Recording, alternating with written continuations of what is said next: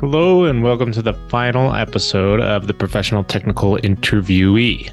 Really enjoyed making this podcast. And the first thing I wanted to say was just thank you to everyone who's been watching and listening and supporting the podcast over the last couple of years, as well as thank you to all the guests that we had on the show. We had a total of 45 episodes, which was way more than the 10 episode goal that I set for myself when I started. So that's really awesome. I'm ending the podcast here mostly because while I really have enjoyed making the show, it's a ton of work to create. And you might be surprised to find that the 225 subscribers that I have don't quite pay for the editing and tooling costs. In this episode, I wanted to recap a few things that I've learned. The thesis of the show was that interviewing is hard, but you can get better at it through practice. I was just at a boot camp when I first started the podcast, and I could barely code FizzBuzz. Now I'm a software engineer too, and I actually have a side job where I coach other folks on their technical interviews. The other main idea of the show was to shed light on how companies interview and how companies interview differently. In the 45 or so episodes, most of the technical interviews landed into four different categories. One, kind of LeetCode style problem, solve this arbitrary problem for me. Two, show me a platform or a product that you've worked on and let me ask you kind of technical questions about that.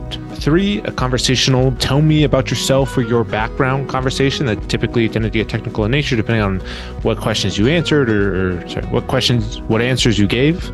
Or four, take this code set and then do something with it, right? Basically a technical challenge where they have some type of problem and that's more than just a LeetCode style interview. We also saw a few system design interviews throughout the podcast, which were a lot of fun. There doesn't seem to be a true front runner on which one of these are the most popular methods, so unfortunately, you should probably prepare for all of these types of interviews. Finally, I wanted to share a few bits of reoccurring advice that the guests gave. Number one was to be yourself.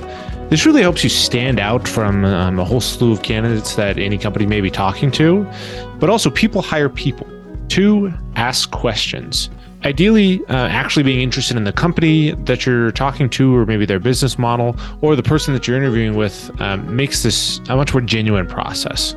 If you don't have any questions about the company or the person, you can always look some up online, types of questions to ask. So at least you have something to say when they ask, do you have any questions for me? Three, do research.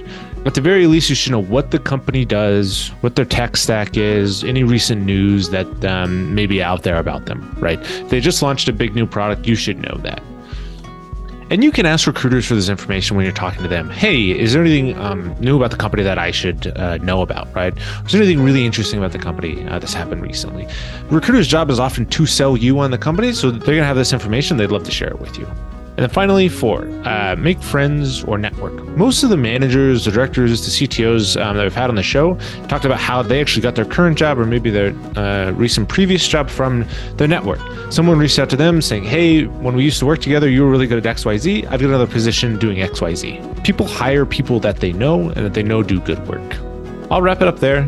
Thanks again so much for the support. I don't plan on making any future podcast episodes, but I may still post a technical video here once in a while, so stay subscribed. If you're looking for podcast guests for your technical podcast, I'd be happy to be on your show. You can find me on LinkedIn, or you can email me at dorsetttaylordev@gmail.com. Thanks so much, and keep practicing.